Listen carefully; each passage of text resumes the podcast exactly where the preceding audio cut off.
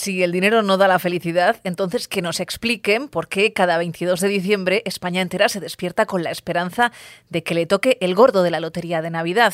Pero ¿y si les digo que pueden ganar más todavía siempre y cuando estén dispuestos a esperar y sobre todo a no gastar?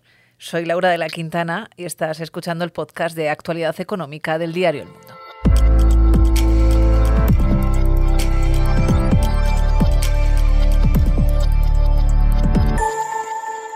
Las cuentas claras. Queridos vecinos, he pensado que si toca este número, nada me haría más ilusión que celebrarlo con la gente que aprecio. No es fácil, como tampoco lo es invertir sin riesgo, pero quien sea capaz de lograr una rentabilidad cada año del 10%, que sepa que para 2030 habrá doblado el dinero que ha ganado en el gordo de Navidad de este año. Siendo realistas, el ahorrador español, el que compra letras del Tesoro o fondos monetarios, puede aspirar al 3% por año y esto supone una renta anual de unos 9.000 euros previo paso por Hacienda. Si tiene hipoteca, lo mejor suele ser amortizar, pero mucho ojo porque quizás no le interese tanto tanto si lo que paga es un tipo fijo muy bajo de en torno al 2 o el 2,5%. Eso es lo que nos dicen los expertos. Pero sobre todas las cosas, los españoles siguen prefiriendo invertir en vivienda. Esto no cambia, va en nuestro ADN y a pesar de que su rentabilidad por año es del 7% y de que es casi imposible recuperar el dinero de forma inmediata en caso de necesidad, ahí es donde va nuestra gran parte del ahorro. 88.008 ¡4 millones de euros! ¡88.008! Pues eh, para hablar desde un punto de vista mucho más financiero de qué hacer con ese dinero que nos ha llovido del cielo de alguna manera, eh, tenemos con nosotros hoy a Virginia Pérez, que es directora de inversiones eh, de Tresis. ¿Qué tal, Virginia?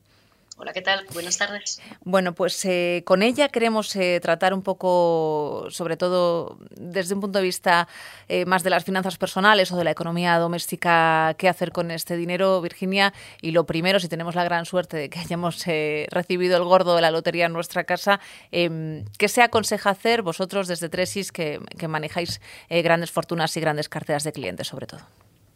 Bueno, yo lo primero que creo que tienes que hacer es respirar profundamente después de la emoción, ¿no? No lo vayamos a fastidiar después de haber llegado hasta aquí.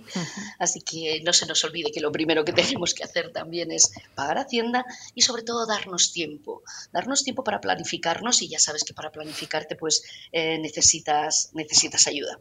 Así que la planificación financiera personalizada en estos casos pues nos parece que es absolutamente imprescindible. Tienes que tener en cuenta que yo creo que una nota común cuando a todos nos toca la lotería es, ah, este dinero que bien me puede venir porque quiero vivir eh, más tranquilo el resto de mi vida. Y fíjate, hay que tener en cuenta, Laura, que eh, la franja más habitual del comprador de lotería está entre los 45 y los 55 años. Si a eso le sumas que nuestra esperanza de vida es cada vez mayor, por lo que planificar se hace absolutamente imprescindible que no nos pase lo que a 7 de cada 10 ganadores, ¿no? que, se gastan el premio durante los primeros 5 años, incluso antes y luego ya no tienen absolutamente nada. Eh, hablamos antes de arrancar entre nosotras eh, la importancia también de, de, saber de tener una cartera diversificada, más allá de tapar imprevistos, de amortizar hipoteca o de bueno dejar parte de ese dinero en, en, cash, en monetarios, en depósitos, que en este país bueno son pocos, pero sí que es verdad que la banca más eh, pequeña, más eh, minorista, sí que está ofreciendo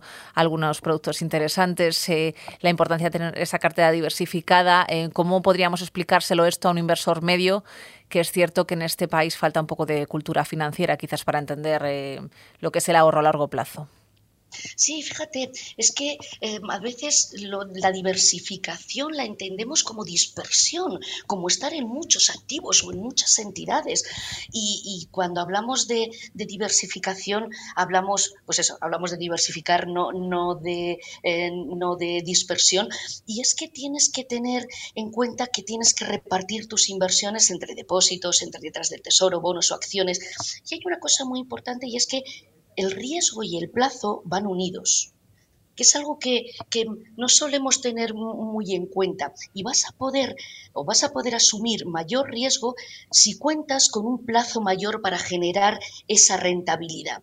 Y no puedes olvidarte además de que si te mantienes invertido te vas a beneficiar del tipo de, de interés compuesto y así tendrás ese efecto multiplicador en el que nunca pensamos y que, y que consiste, ya sabes, en que los intereses producen nuevos intereses. Por otro lado, sabes que también vas a tener que tener una hucha para imprevistos, una partida dedicada a dinero disponible de manera inmediata. Pero yo creo que al final de todo esto, lo que hay debajo es la necesidad de tener un plan, de tener una estrategia para conseguir unos objetivos definidos. Mira, ¿cómo decirlo? Un proyecto personal que nos ayude a no malgastar. Eh, con esas metas eh, financieras que nos deberíamos fijar, metas que entiendo tendrían que ser realistas, ¿no? Em, ¿Dónde estáis ahora mismo mirando vosotros o qué os gusta más o qué podríais recomendar más a los inversores de cara ya al próximo año que nos falta nada, ocho días, ocho, nueve días eh, para arrancar el 2024? ¿Dónde recomendaríais ahora mismo invertir ese dinero? Pues mira, yo creo que tendrías que ver la renta fija, que por un lado, y desde hace mucho tiempo, que, no, nos daba, que no nos daba rentabilidad, pues ahora ya podemos hablar de ella como, como ese activo que, en el que podemos que se va a presentar como una herramienta mm, que es que acompaña la renta variable y que ayuda a mitigar los riesgos y que ayuda a diversificar las carteras, que te va a generar ingresos por los cupones que cobras y que te van a ayudar a gestionar la volatilidad. Así que una parte imprescindible es, es necesario tenerla en renta fija. Eh, por nuestra parte, este año lo que tenemos más en las carteras, bueno, tenemos tanto bonos corporativos como bonos gubernamentales, pero sobre todo, y lo que más nos importa en estos momentos, es que sean bonos de alta calidad crediticia. Pero bancos solamente aquellos que, tienen unos sólidos ratios de capital, que tienen una morosidad muy pequeña.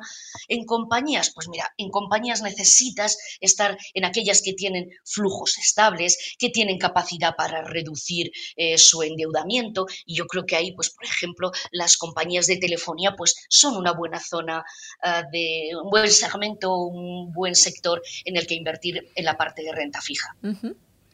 En la parte de renta fija. La parte de renta variable, eh, ¿estáis dando también alguna clave o de momento como los tipos de interés han vuelto a nuestras vidas y la renta fija, por lo tanto, también es ahí donde queréis focalizaros más a la hora de ser un inversor más conservador?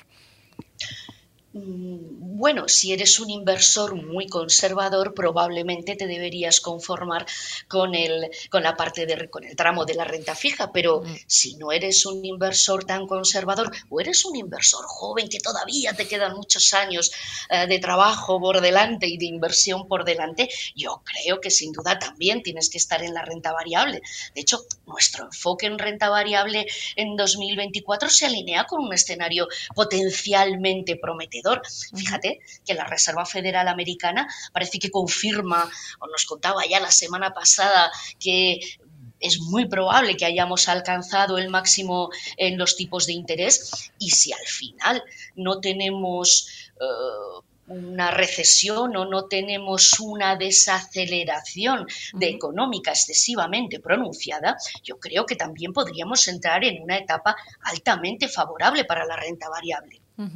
Eh, Además, para una renta variable igual un poco distinta a la que hemos eh, tenido este año. Y digo distinta porque tú fíjate, ya sabemos todo, la disparidad de comportamientos entre sectores y entre compañías que hemos tenido este año dentro de la renta variable. Pero como te decía, también nuestras proyecciones son optimistas en términos de beneficios de las empresas y de los márgenes corporativos. Ok, además luego la bolsa siempre refleja, termina ajustándose finalmente a la, a la evolución de los beneficios empresariales de las compañías, aunque ha habido temporadas que es cierto que le ha costado unos cuantos años eh, reajustarse. Pues eh, Virginia Pérez, directora de inversiones de Tresis, gracias por estar con nosotros en este podcast.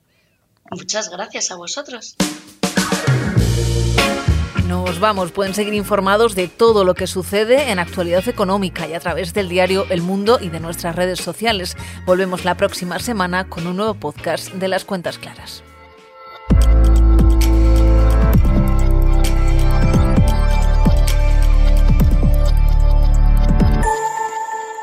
Las cuentas claras